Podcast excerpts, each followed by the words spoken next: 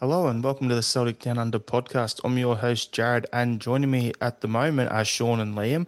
Hopefully John will be on a bit later as well, but we'll start off by saying Happy New Year, everyone. Hope you all had a good Christmas and uh, New Year break, and I know we had a week off, so feeling nice and refreshed and looking forward to getting into it tonight and having a chat about Celtic. How are you, Sean? Good, yeah. Slán Shabbat to everyone in Scotland. Uh, yeah, been a bit melting here. It's been round about forty, give or take, for the last ten days. So, uh, sweaty ball weather. It's hotter than Satan's balls. There you go. Yeah. Now, you, Liam. Well, it's the, it's the exact opposite here. I went I went to the local seven eleven this morning to get a drink, and I ended up recreating the training montage for Rocky Four. That's how bloody cold it is. Um, yeah, I... I, I was I was without water and electricity for about three hours today because uh, the pipes on the outside of my building froze and then exploded. So that was nice. Um, but apart from that, all good. Taste of home. Uh, as we say in Japan, Akimashite Omedetou. Happy New Year. So, ah. All right, so everyone, the usual shout, like those who have already subscribed on our YouTube channel and also on your podcast app, we appreciate the support. If you haven't already done so, please subscribe. We'd, we appreciate that. Um, this shows that the, the show's growing and that, you know, the listener base is there. So we uh, like seeing it. It's good to see that. And we want, um, and if you look on our on our YouTube or anything like that, we've got Celtic Down Under on YouTube, at Celtic Down on Twitter, Celtic Down Under on Facebook, and at Celtic Down on Instagram if you want to follow us on the other social medias there. We've also got our website, celtic down under dot com. So what we'll do, I'm going to throw to you first, Liam, because you're our man in Japan. Mm. Celtic have signed Reo Hatate, Yosuke Ideguchi, and Daizen Maeda. Everyone pretty much knew it was going to happen. That all the talk's been there for months.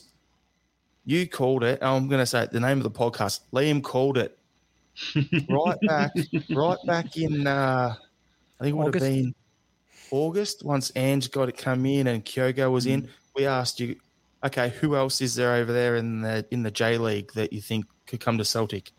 Two yeah. of the three names that you said at the time mm-hmm. were Daizen Maeda and Reo Hatate.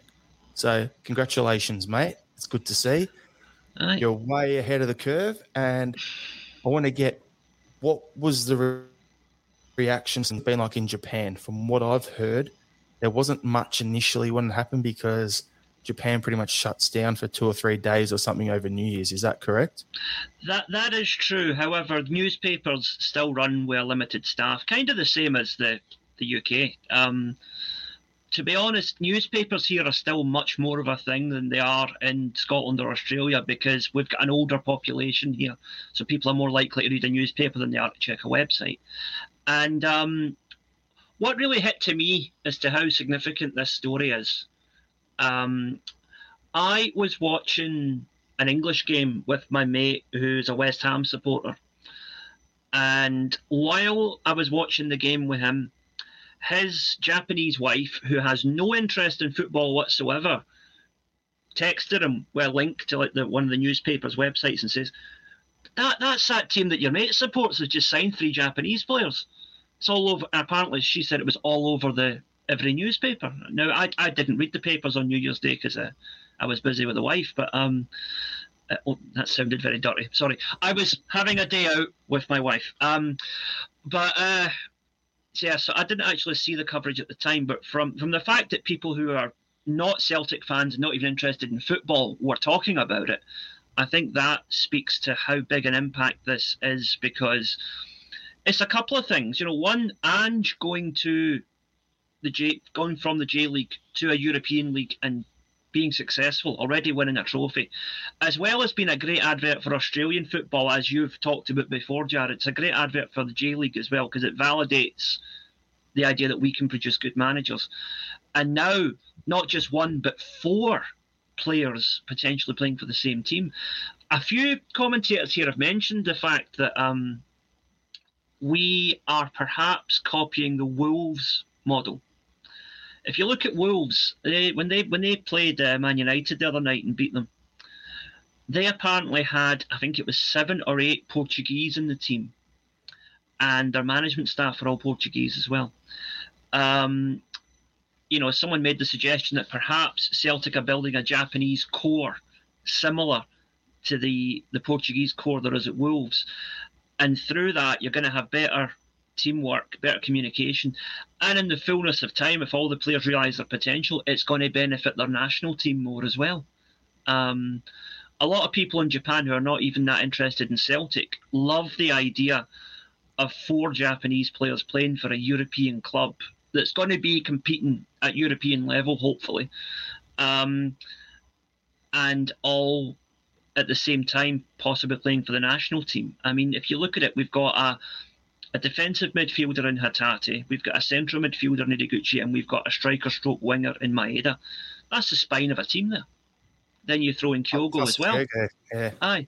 Um, you know, that is...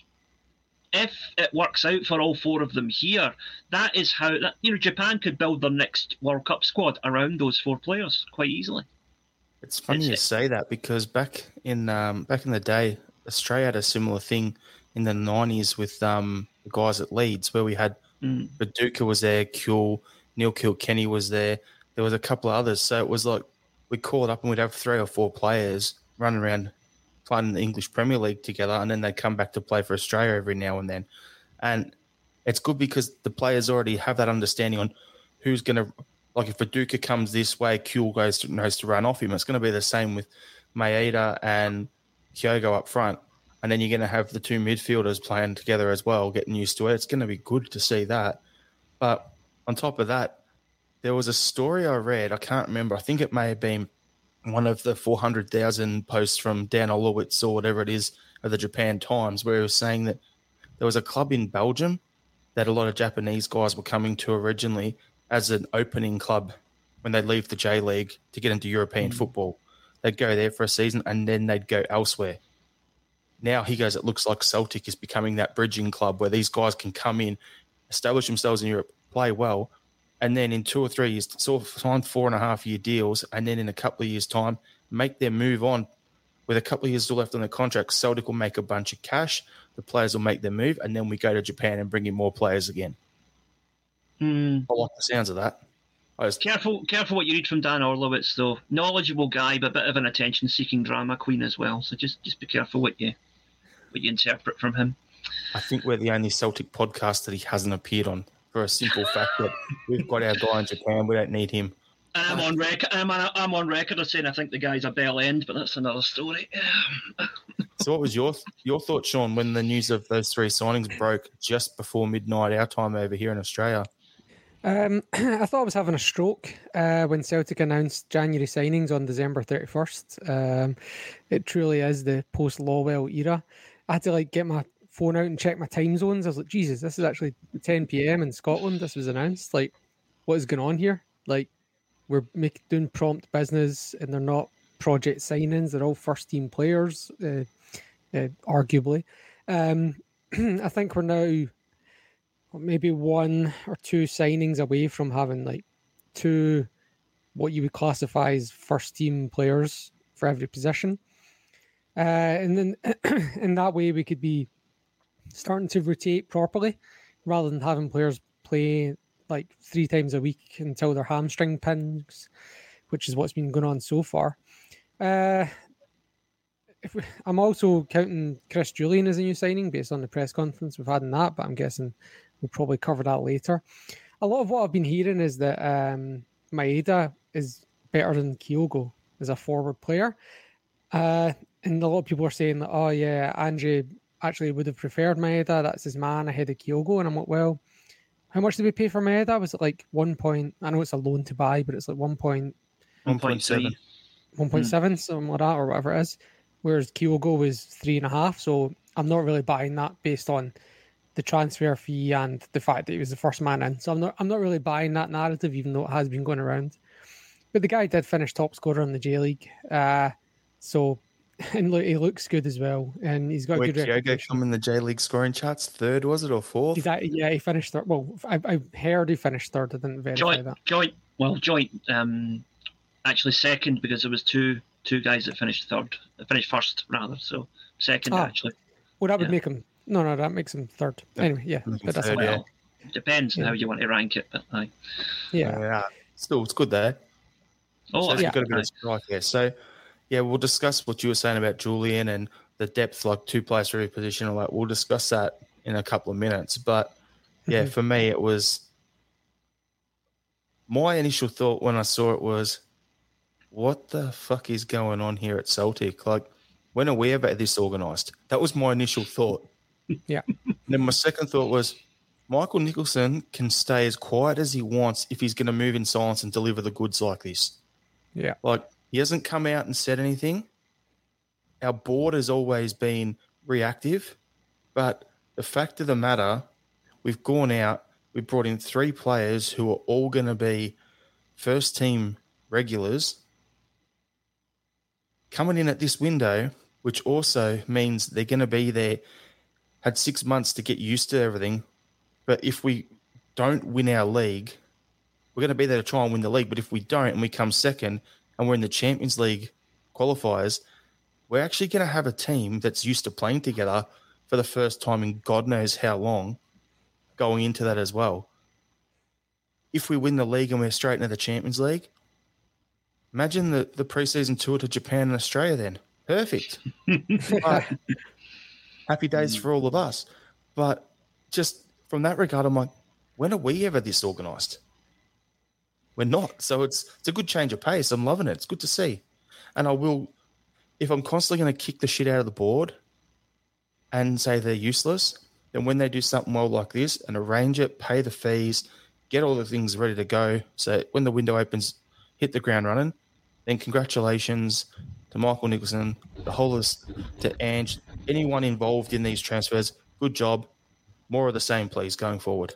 Yeah, definitely. In, in the next window as well. Like, just transfers don't have to wait to January and, and August. Do them all year round. Come on, man.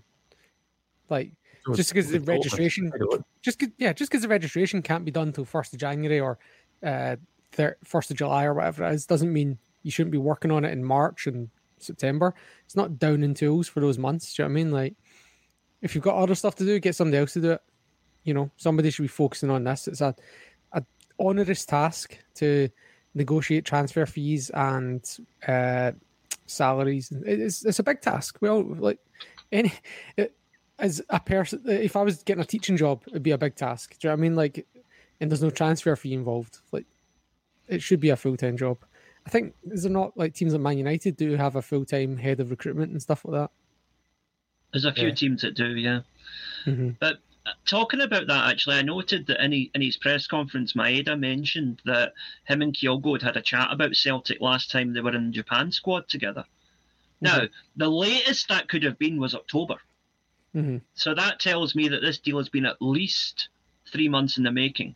And it must have already been at quite an advanced stage by then for Maeda to actually bring it up and ask Kyogo about it. Mm-hmm. So, um... you know, that, that really, really is good to hear that we've been planning possibly as much as four or five months ahead on this one. And one other thing that was quite funny about it was the Reo Hatate, when he was getting his flight out of Japan, the, the person that broke the news was the club mascot on Twitter. Get him in. Get their mascots in. We'll start signing the mascots next, not the, you know, not, not just the players and the coaches. Bring in some mascots because who'd be the huddle hands hopeless? These, yeah. these these mascots look awesome. Get them in. I, I want Hoopy to tell me that Albina Yeti's getting on a flight to Bal at some point soon. Come on, Hoopy, break the news. a, yet, a Yeti on her way to Bal. Now, you know what will happen? What? Has Hatate arrived in Glasgow yet? Because if he hasn't, uh, he you, know has, yeah. pull, oh, you know how it's normally Paul the Tim at the airport? Uh, if yeah. the mascot was his last one there, he should have had Hoopy the Huddle Hound meeting him at the airport. Hatate would have been a perfect way to, you know, hand him off from one to the other. That would have been gonna... a great photo op, actually. Ah, yeah. Uh, yeah, because we, we we should be, like, marketing department should be on this. If they're not, they're not doing their jobs. And I don't mean, like, Hatate individually. I mean, as in, we should be looking at new ways and innovative ways to create ties with this Japanese market. We can become, like, every neutral Japanese football fans team in, in Europe and that outside of Japan, do you know what I mean? apparently on that, Sean, there was a um a thing online somewhere that I that I read. I have no idea where it was. It's probably in some newspaper or something like that, or one of those, you know, the articles where they take the Red Tops article and they rewrite it themselves and then share it around on every Facebook group or whatever. It's probably one mm-hmm. of those ones. But it was funny because it said that the top four clubs in Japan are always like your Real Madrid, your Barcelona, your Man United, and I can't remember who the fourth one was. But probably, we were either, probably I was going to say Bayern, Bayern Munich, Munich, I think, yeah. Mm. We were fifth on that list. Yeah. Yeah. So, the Nak- there you go. Nakamura effect. Yeah. Nakamura into the Kyogo and the new boy effect. I love it. And the thing is, that is with minimal marketing and P R over here, because I have seen nothing Celtic related at any of the shops over here. You know? Um, surely, surely they're going to start selling stuff now. I mean, I was at the Adidas outlet the other day, which, well, on New Year's Day, having the sale, which is one of the one of the biggest Adidas stores in Japan, and nothing remotely Celtic related. Um, so they really need to get on that. Um, it's there. It's there for the t- I mean, they had bloody Real Madrid shirts and Man United shirts and whatever. You know, you can't tell me the average Japanese is going to be any more drawn to that than a Celtic top. For any Who, reason other than marketing, you know. Who sponsors all the big teams in Japan? Is it like J V C and stuff? Like, who's who can we get onto uh, here? That's what I was about to say, Sean. Like, if you know, we've got to market things over there, mm. then what, it's not just about that. We can get rid of Duff about it. If I know you guys don't like this, the uh, gambling sponsors on shirts. Look what's out there. You've got Kawasaki, you've got Nissan, you've got Mitsubishi, you've got all these car companies, you've got, you know, electronic companies over there. There's heaps of stuff over there that. Most very of the big, well-established um, economy in Japan, so that could be something we look at as well. Most of the clubs actually in the J League were founded by companies. Um, you know, Kawasaki Frontale is as much named after the Kawasaki Kawasaki motorcycle company as it is the Kawasaki city where they play. Um, Urawa Red Diamonds, their full name is Mitsubishi Urawa Red Diamonds because they were founded by Mitsubishi. Because the red diamonds um, are the Mitsubishi logo, little part. Aye, aye. Um... Like Mitsubishi literally means three diamonds, so yeah. Huh. Um, so uh, there, there's your wee, your wee bit of a Japanese for today. Um, and I'll be having my wee bit of Japanese later on when I see the wife. Anyway, um, the. Uh... I hope she doesn't listen to us. Too late. Are we listening to uh, too late. Uh, yeah, that's why I said it quietly. No, um, the uh, back on topic, like. Uh, Rakuten owns um, uh, uh, Vissel Kobe, right? And they, of course, are the team that we signed Kyogo from. Now, Rakuten are basically the Japanese Amazon. They are the one. They are the, the biggest retail company in Japan, and probably in the top five retail companies in the world. Um, they did have quite a big deal with Barcelona, but I think that's recently been cancelled. Oh, I thought they were still doing it. I was about to mention that, but um, right. I don't know. I, I I heard it was under renegotiation because of some uh, how should we say racist behaviour by some of the some of the players. But that's another story which we won't go into. But um, they yeah, that's basically Rakuten is one is are probably look going to be either currently looking for or will be looking for a new European partner soon, and uh, Celtic should jump on that if we can. Barcelona extend Rakuten shirt sponsorship for twenty-one twenty-two. Right. So how long How long ago was that? Uh, let me check, actually. Um, it was... Oh, it doesn't have a date on it. Um, or not in the search. But yeah, um, November twenty twenty. Oh, yeah, that's quite old, that story. Yeah, so All that's right. This season currently going, Sean. So, yeah, Liam's probably uh, got the good oil at the moment on that front. We'll... Hopefully something happens like that because it'll be great, good market for us to get in, get involved and grow us, grow our business off the pitch in Japan as much as we are doing our business on the pitch with the Japanese guys and a manager who was over there. So be good to see. So what we'll do sorry, now... Just, sorry, just before we move on from the Japanese market, I just want to ask Liam, uh, when mm-hmm. we release uh, our third kit next year, uh, yeah. which colours is it going to be to target the Japanese market? Oh, that's it can't be one. Blue, obviously. No, no. I mean, white and red would be the obvious one. Something like uh, the shirt behind me here, maybe. But um, again, I that's don't think, not really. I don't think that statement works so well on podcast audio only. Sorry, yeah. yeah. uh, but for for the benefit of the listeners, there is a Japan Rugby Sevens shirt behind me that is white with a red swirl pattern on it, taking on the colours of the Japanese national flag. Um, but, you know, you can also incorporate, like, the, the Japanese women's national team use pink. So that's another colour that Celtic have dabbled with before for their third kits. Um But it's usually blue accented with pink rather than just pink on its own. Um, yeah, I mean, what we should really do actually is perhaps just uh, uh, instead of trying to come up with a new kit, I think we should just push our own kit, our current designs more in Japan because, you know, uh, Maeda's former team, Matsumoto Yamaga, they wore the green and white hoops for one season. Apart from that, I don't think I've ever seen a Japanese team with anything close to the hoops. So it's a pretty, it would be a pretty unique design to sell in Japan. There's nothing here that really looks like it. So rather than come up with some, you know, third kit that might be viewed as pandering, it's probably better to just push our own designs and try and make them unique from what's already here. Because most of the J one teams, at least, their their, their tops are pretty generic, you know. Well, another question that. for you as well, Liam. On the um, if you went on the Celtic store now and you mm-hmm. wanted to buy a, a top for one of the new Japanese guys, yeah. can you get their top with their name in Japanese or just Kyogo eight like it currently is, like the one you bought? Because no, you I know when I know when down here at Melbourne Victory in the league, we had uh, Kisuke Honda play for us. Mm. And there was a bunch of tots where you had Honda four in English, but then you also had his name in Japanese and four on the back, which were getting sold. And there was a lot of Japanese people coming out to games. So mm. just thinking on a marketing thing like that, that's mm. a basic thing you could do as well. A couple of things with that, though, is that in the J League, the names are almost always written in English anyway. Oh, okay. There you go. There goes that idea. So it's not really a...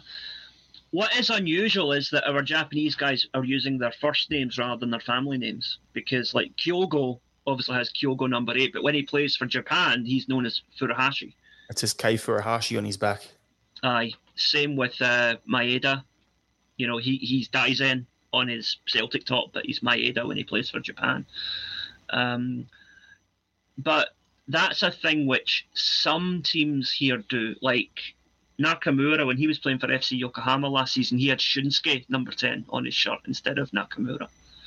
So it really, um, it's a club by club thing, but obviously the boys that are playing at Celtic, for whatever reason, be it personal preference or marketing, whatever, they've all decided to go with their first names rather than their family names, which is interesting.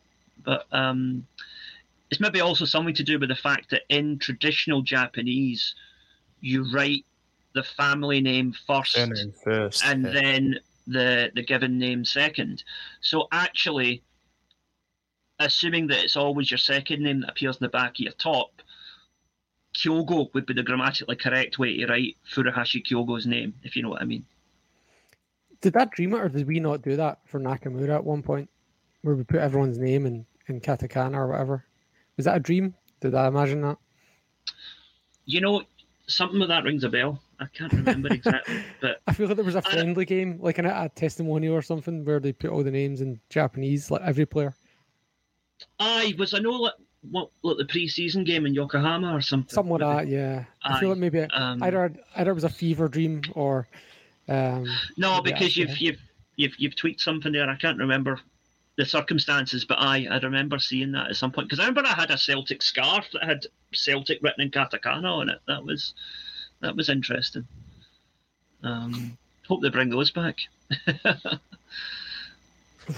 yeah, so right. I'm, I'm googling just now. And I can't find anything.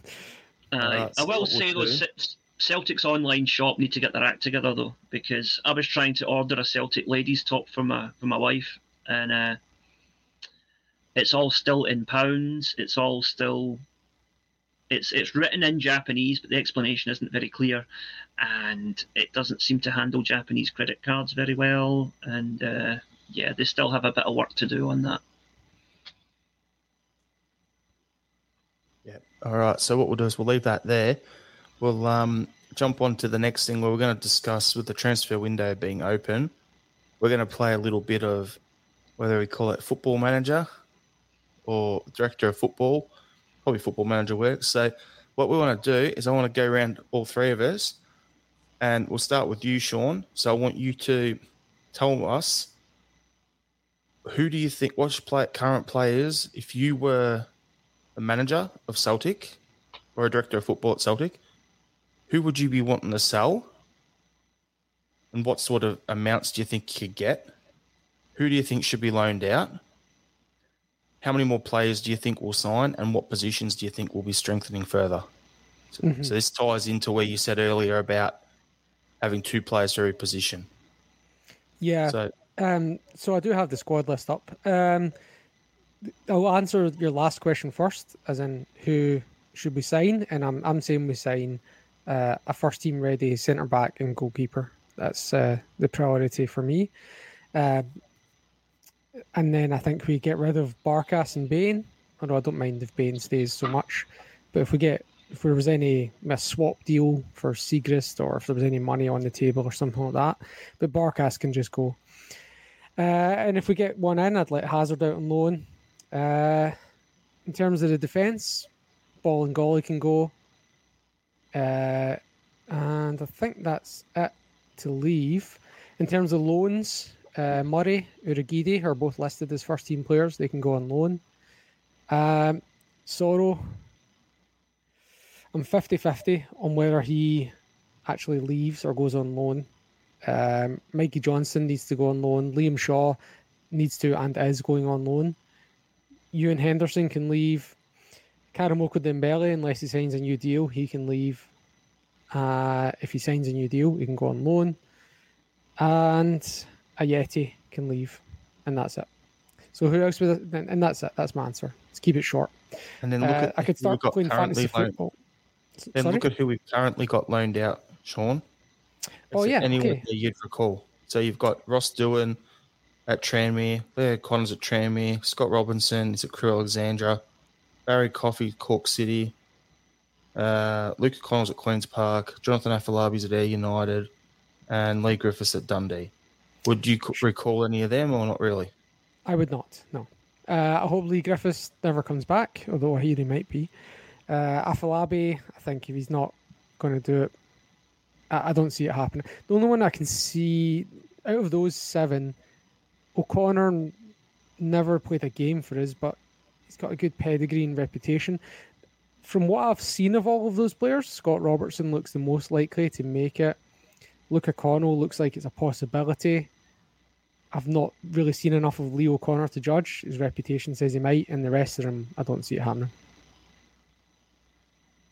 All so, right, Liam. So, yeah. Who would you loan out? Right. Okay. So, um, starting from goalkeepers and moving forward, uh, loan Barkas, or sell, just go through them. Aye. Right. Barkas, sell. Time to move on. Bain, I'd be happy to keep as a backup, but if he wants first-team football, let him go out on loan somewhere. Um, and I would look to bring in, as a short-term, till the end of the season, to see how they do, either Sigrist of Dundee United or Xander Clark of St Johnstone. I think those are two decent Scottish-level goalkeepers who would easily fill the gap if Scott Bain were to go. Yep. Um, Xander Clark's actually out of contract at the end of the season. And mm-hmm. both Dundee United and Aberdeen are currently offering him pre-contracts. That makes he's better sense. than that. He's he's well, better than that, though. If he doesn't go to Celtic, he, he should go to a, a, a, a, I'd, I'd say he should go to an English Championship team rather than that. I think he would get more money and uh, probably play at a better standard. I, I, Aberdeen and Dundee United offer good money sometimes. Like, uh, I mean, it'll depend. It'll depend, especially if, if there's if there's no signing on fee, then obviously they can pay him more. But um. But I, I just think that he's he's a better keeper than that level, to be honest. And if he wants to be the Scotland keeper in the future, because that's a vacancy that is going to come up in the next couple of years, with uh, you know our two main keepers being old and getting older, I think uh, you know he needs to be probably playing in England realistically. if he's not playing for Celtic or Rangers. Um, anyway, right, so that's the goalkeeping situation done. Uh, Connor Hazard, I would send out on loan, or if we get a good offer, sell him, because I'm not convinced he's going to make the grade long term. Uh, keep Ross Doohan out on loan. He seems to be doing well and getting experience, and he's still young enough that time will tell with that one. Um, right, defenders. Bolingoli can G T F, as far as I'm concerned. Uh, I think that, uh, you know, in Hatate, we've got, we now have two effective left backs now that we've got Hatate and Greg Taylor. And Taylor's, Taylor's a good worker, never really, you know, he's a, to me, he's a consistent six or seven out of ten every time he plays. Never going to win man of the match, but he, very rarely is he the one that lets you down either. Um, so I'm quite happy to have him as a backup. Uh, centre of defence. Now, this is all going to hinge on Julian, but we're not sure if Julian will be the player that he's going to, that he was when he comes back. And even then, a fully fit Julian was still at times, for me, suspect, right? So I would go back in for someone we were linked with in the summer. I would go to Man City and I would try and get Ko Itakura on a pre-contract, because I believe he's on loan at Schalke at the moment, but his Man City contract expires at the end of the season. So we could get Ko Itakura on a pre-contract if we acted now. And there's your tailor-made centre-back who we could bring in if ultimately Starfelt doesn't make the grade, or if we don't manage to secure Carter Vickers, or if... Uh, Uh, Julian comes back and he's not the player he was before, then that's another ready-made replacement option. I think centre-back is, is something that could wait until the end of the season, but it is an issue we should look to address long-term. Um, right-back, Ralston, Juranovic, that position's covered as far as I'm concerned. Uh, midfield, we now have an assortment of midfield options. Uh, I think of the the current crop, no, I would say keep everybody we've got for the time being, and uh, I would uh, look at possibly putting the likes, like you say, likes of Henderson can go if he wants to. Uh, Liam Shaw should go out on loan. Um, He's a defender rather than a midfielder, but yeah, Urugide should go out on loan to get some more experience. He's raw, but there's a potential there.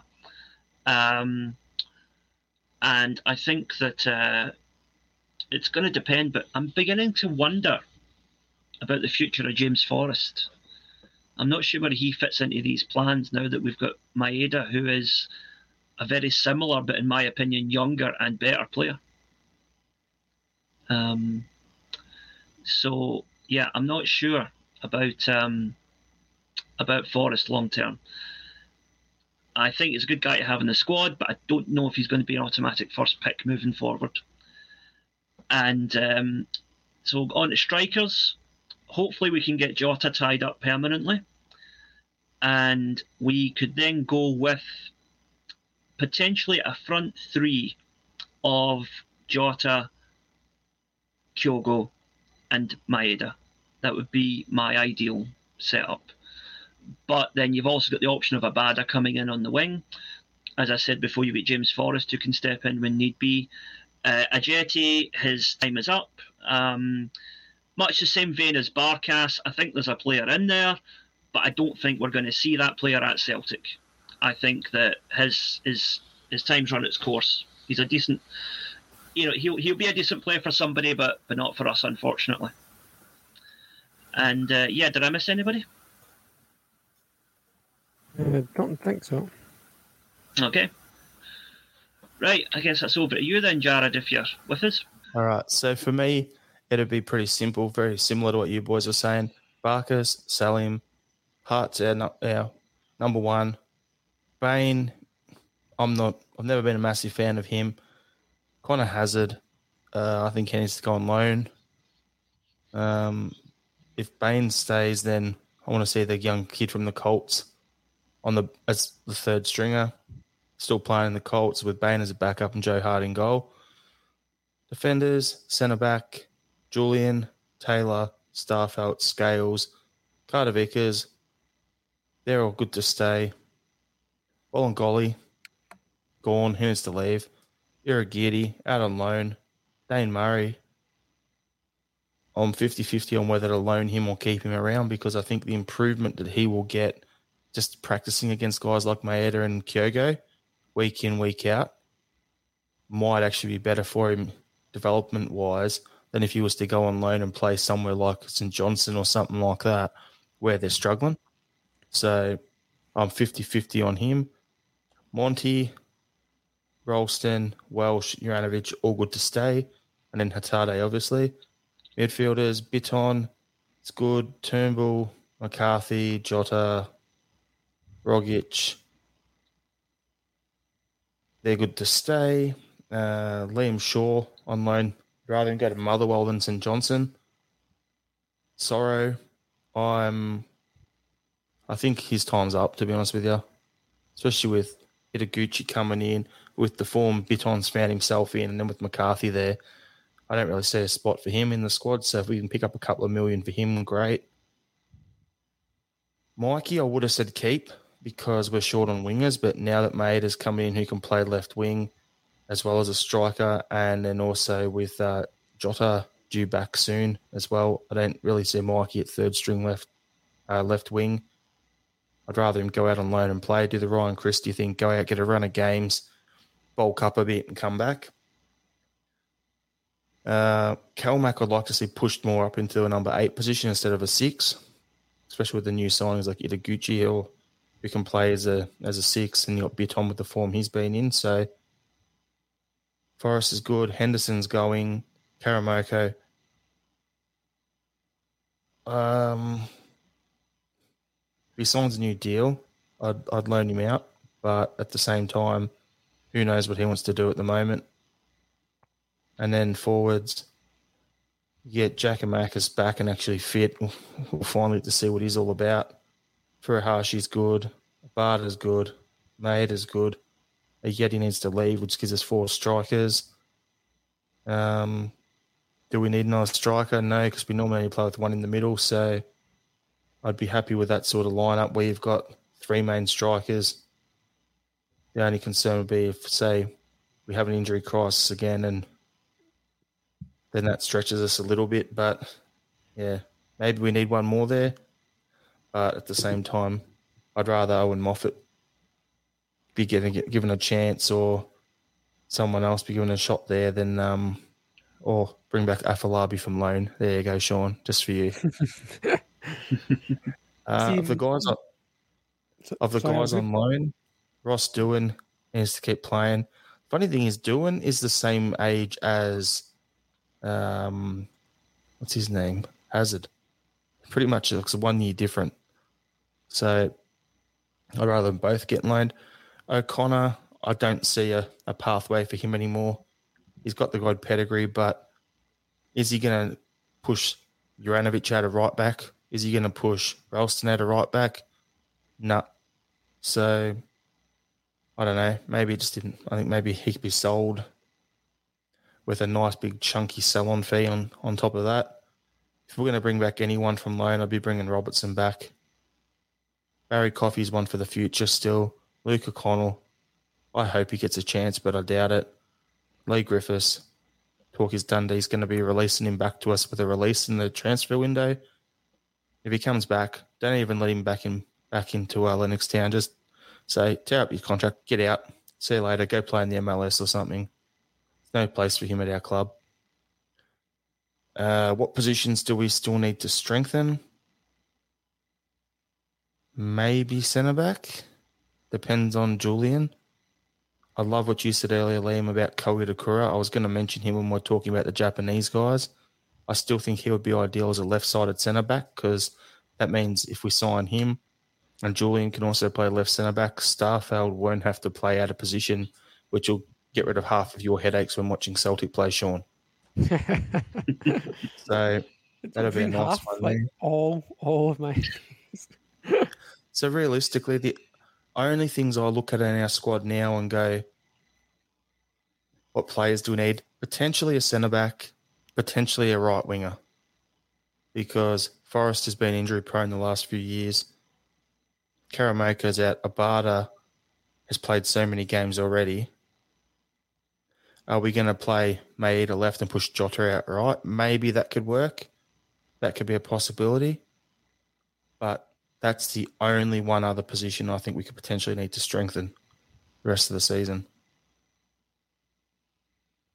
Thing is, Maeda can play left or right. I've seen him do both. So yeah, um, there is that option. Doesn't surprise me. So what we'll do then, we'll go round as a as a team then and quickly just go, we'll, we'll call, with the current squad we've got, who our ideal starting lineups are if there was a game this weekend. So we'll start with goalkeepers. We'll say who we'd pick there. So for me, Joe Hart. Hart. Joe Hart, no question. Okay, at defence, we know it's a four three three we're playing, so right back, I would pick Ralston. Centre backs would be Carter Vickers and Starfelt. And right back, uh, left back, I'd be putting in Liam Scales. Hmm. Hmm, interesting. I'd be Ralston, Julian, Vickers, and Taylor. Hmm. Assuming full fitness, uh, Juranovic at right back. Centre backs, Carter Vickers and Julian. Left back, Hatate. And then midfield, for me, it would be Kalmak, um, Rogic, and probably Ideguchi. So I'm I'm not. I'm going to reserve judgment on Hatate because I've not seen him. But so I'm just going. If it was this weekend, it would be uh, Biton, Kalmak, and Rogic. I, I know I've left the Japanese boys out there, but I, I don't have any judgment on their best positions yet. Mm. Uh, Kalmak, Ideguchi, and Rogic. And then the front three for me, if it was this weekend, so that rules out Jota. It'll be Maeda, Maeda out left. We don't know how Kyogo is with his hammy, but it'd be putting him in the middle if he's fit. Abada out right. Oh, because it's a hypothetical, I'm just going to include Jota. Uh, so, so I would just say uh, Jota, Kyogo, and Maeda. I would agree with that. Aye, Jota, J- Jota, Kyogo, Maeda. I would have done the same, but I did say if the game was this weekend. So that was the only reason I did that. Maybe apparently they're saying Jota's not going to be back till February. So oh, that bad? Jeez, oh. Yeah, apparently had a setback. That's what I read somewhere. Hmm. Right, I've got a wee actually on that. I've got a wee question I want to put to you guys. Right, with the uh, the formation, considering that um, two of our three Japanese boys are coming in from teams that played a three five two last year. And Ange has dabbled with that formation in the past. Now that we've got Hatate on one side and Juranovic or Ralston on the other, should we consider switching to a three five two? I've still got P- so. P T S D from Neil Lennon playing it, so I'm, I'm yeah. I don't think so, for the simple fact that he likes to have the, you know, the left back, right back duck in as into the midfield. So mm. if you've got three centre backs, why would you need to do that? Mm, so it'll be a complete change of the way he's trained everything up to this point. It's good mm. to have options, but if Ralston's playing well because he doesn't need to get to the byline and rip in crosses all the time, he can tuck mm. in and be another midfielder. Hatate at left back would be great doing the same thing. So mm. I don't really see why we'd change from that setup to a, to have three centre backs. Because what would they do? Would they still need to duck in? Probably well, when not. We, when we played it against St Johnstone, the, the left and like Starfelt and Welsh were pushing into midfield with the ball, like as an option, and particularly when they had possession. So like Scales and Ralston were effectively wingers.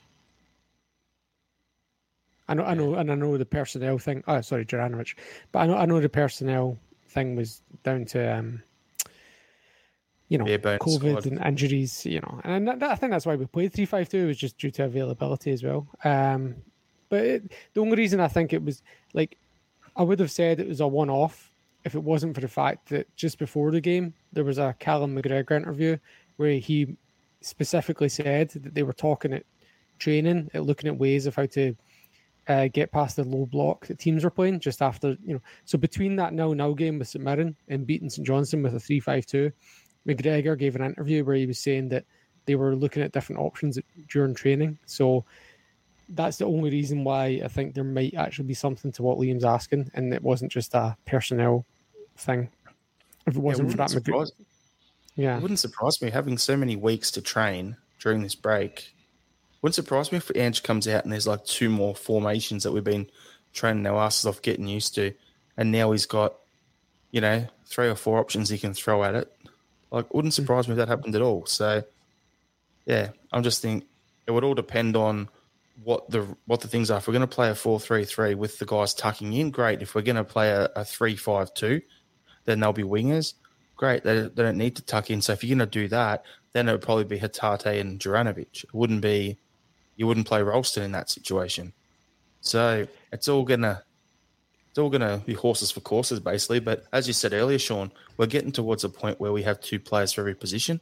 So that gives that gives Ange and all, all our Celtic fans heaps of options to have a look at. I, I think you need to be careful with the option A, B, C thing. Uh, we're like. Players and particularly obviously coaches, but players as well, need to be fully aware of why uh, we have these options and, and what situations we're going to use them. So, like, obviously we all know Brendan Rodgers had his rigid four three three or whatever you want to call it uh, formation, but then if we went down to ten men, like, the players knew right straight away, we're four three two now. This is the way we play. This is what we're doing, you know, and, and they know this is the situation where we use this formation. Whereas when you look at Neil Lennon and his chopping and changing formations, it was like, well, it's sixty minutes and we've not scored. Let's just try another one. Do you know what I mean? It wasn't like, mm-hmm. you know, like, you have to be like, right, these guys are playing a low block, or they're playing uh, overlapping fullbacks, or they're playing two up front. And you need to, you know, your formations need to be tailored to what the opposition are doing or what the situation is. It can't just be, well, this isn't working, so let's try something else. That that just is recipe for failure, because then it's all just situational. Yeah, yeah, right. Exactly. But you need to be, it needs to be explicit. Otherwise, it's just a de- acts of desperation, just cycling through, you know, your different options, and that doesn't. Nice. Otherwise, you Adapt, get to the point. Adaptive Sean, rather than speculative. Yeah. So you don't, yeah, you don't want to get to the point where you're just going, oh, okay, there's five minutes to go. Let's let's throw Carter Vickers up front as a target man. You don't want to nah. end up that way. Marvin Andrews. That was the classic Hun tactics. Just stick Marvin Andrews up top. Well, that goes all the way back to Colin Hendry. They tried it once with him as well. I remember that. Mm. Aye. All right. So what we'll do is we'll just jump on to a couple other things. We touched on it earlier, but apparently Celtic is rumoured to be in advanced talks with Benfica to make Jota's loan deal permanent. Six and a half million pound is the rumoured fee. Uh, but apparently we're also in talks with Tottenham to make Cameron Carter-Vickers' loan permanent. That'll be... The fee you're hearing reported is anywhere between two million dollars to ten million dollars, but the consistent figure there is about six million pounds. So realistically, if both of them happen, there there goes about another twelve and a half, thirteen million pounds there out the door. Now, the funny thing is, if you look at all the financials for the last twelve, eighteen months, Ange would have spent, if that if those two moves happen and we don't bring in anyone else, we would have spent thirty, thirty, I think it's thirty to thirty-five million pound. Ange would have mm. on the rebuild so far. Yeah, how much do we bring in though? That's what I was going to say. Yet you think, oh, that's a lot to spend, but would still be in the negative in terms of we brought in thirty-six and a half million in the same time. Aye. So it was thirty-six or thirty-seven million. So it's unbelievable the fact that. If those two are permanent, there'll be fifteen players Ange has brought in, yet we're still operating with a deficit in our favour. Unbelievable. It's, it's interesting that Ayer is not getting a game for Brentford, but Edward and Christie are both ripping it up. That's interesting. I wouldn't have thought that. I thought Edward would be sitting on the bench, and Christie doesn't surprise me with his playing in the championship. But, but they're, they're, they're top of the table. Yeah. Uh, Bournemouth are top of the table, so he is ripping it up with them. But Edward's playing every game. He's actually been put out in the wing a couple of times as well um, mm-hmm. to let uh, other players get a game up front. Um, but yeah, Ira's played like seven or eight games, something like that. He's been on the bench. Hmm. Aye, of the three, I, I, I thought he was the one that would have seen the most first-team football, to be honest. Especially at the yeah. level of club he went to as well. Like, you'd think going to Brentford, who's just come up, you know, and they're signing a uh-huh. centre-back for a lot of, for a club record fee, he'd be one of their main guys. But, oh, well, not our concern. We got our money from him. He, I would like to see him play well, so if he, sell, if he does make a move, we get a sell-on fee, but at the same time, yeah, no big deal. He's not wearing the hoops anymore. I'm not overly fussed by it. Nah, I don't wish him ill, but I'm not particularly cared about what he does either. So, yeah. All right. So we touched on it earlier about Lee Griffiths potentially returning from Dundee. Don't want that to happen. Now, there was two other rumours. Looks like one of it was pretty much done. Johnny Kenny from Sligo Rovers, young striker, and Charlie, I think it was Charlie Nicholas, comes out saying that Celtic should try and sign a bit of stardust and sign Cesc Fabregas from Monaco. Um, two things on the Fabregas thing. One, that would completely kill our wage structure if we were to bring him in, because he's not going to come cheap. And if he comes in, thirty-four years old, not having played much, who's he going to come into the squad for, first of all? And second of all, if he comes in and doesn't perform and he's earning so much money, then people are going to be like, well, why aren't I being paid that much if I'm, or more, because I'm outperforming him? It's kind of the same way I looked at last year with, I reckon, Ira in particular. Duffy come in earning how much? I would have been earning less than him but outperforming him. So, yeah, no thanks on Fabregas, even though he's a big name. What are your thoughts, Sean? Oh, hard pass on Fabregas, uh, and I'll back my case up with two words: Freddie Ljungberg. Um, yeah, over the hill, not going to do it. Nah. Charlie Nicholas says we need a new Lubo. That was why he said it. Uh, uh, Fabregas could not clean Lubo's boots. He's a shadow of Lubo. Uh, nah, has been, and everyone knows it. Uh, Kenny, just another, another one of those production line. Luke O'Connell, Leo O'Connor. File John Joe Kenny under there. Uh, not John Joe, but Johnny Kenny, sorry. Need to be careful yep. with that. So, yeah, file under Connell, O'Connor, Afolabi, et cetera. Liam? Well, if anybody could empathise with not knowing when to chuck it, it's Charlie Nicholas. Um, yeah, I was I was actually going to use the Freddie Ljungberg example as well. Um, Fabregas, great player in his day, would still do a job for probably most teams in Europe, but Nah, nah. It's um, we've built a good team at the moment, and we've built it on a good structure where everybody knows their role and everybody has a a sense of camaraderie and a sense of togetherness. And like Sean said, if you if you bring in some some big shot on those kind of wages, it's just going to blow all that apart, and it's going to ruin a lot of the goodwill that's been built up amongst the team in the last six months. So it's not worth it, especially for a guy who, you know, could very well just come in for six months and then just leave doing the Roy Keane thing, saying, oh, well, I can tell everybody I played for Celtic, you know. Nah. For me, I wish him well, but not for me. It's the same with um with Griffiths on that regard for me, where it's, it's not the money for him, it's more the culture that we've built and the togetherness. There's a big thing in Australian sports, they call that no dickheads policy. In teams, you don't want any dickheads in there, and Griffiths is one hundred percent from that draw. Fabregas, I don't know if he would be that, that way inclined, but the amount of issues, like as we said, with the pay, and that if he came in on big bucks, didn't perform, other people, they're going to be, you know, get their get that wind up their ass and be like, hang on, if he's earning more now, they're going to act like dickheads wanting more money, and then it causes trouble, so it's not worth it. I'm yeah. just looking up now, and Fabregas has played five games this year for Monaco this season, and he's thirty-five at the end of the season. It, it's a hard no for me. Yeah. Yeah. All right, boys, I, we'll just start to wrap the podcast up here. Final thoughts. Sean, I'll throw to you first. Yeah, I just wanted to give a shout-out to my, my old man, uh, my dad, Paul, who listens to the podcast every week. He got me a signed Celtic jersey for Christmas, Uh, it's from about, this is from the Strachan era, around about two thousand six. And I'm trying to figure out who all his signatures are.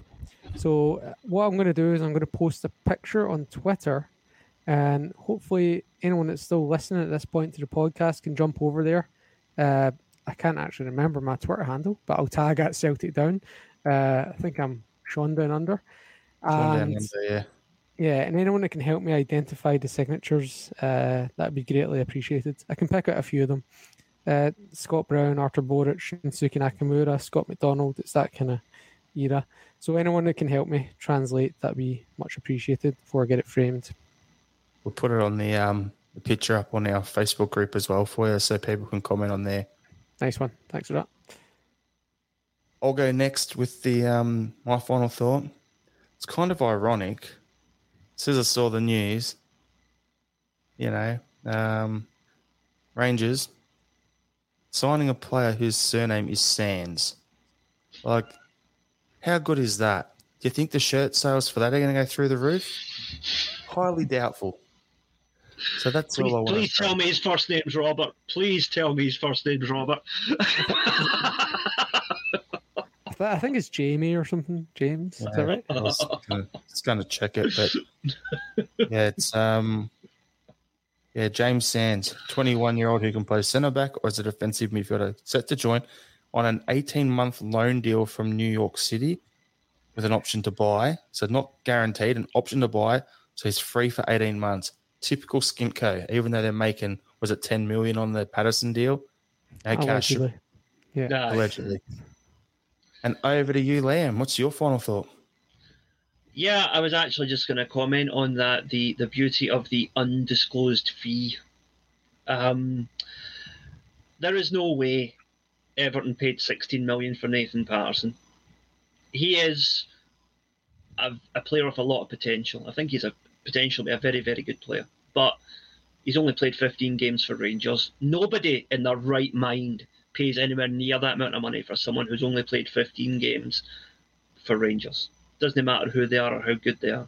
Um, this is yet more manufactured crap from the press, and we as Celtic fans need to stop buying these rags.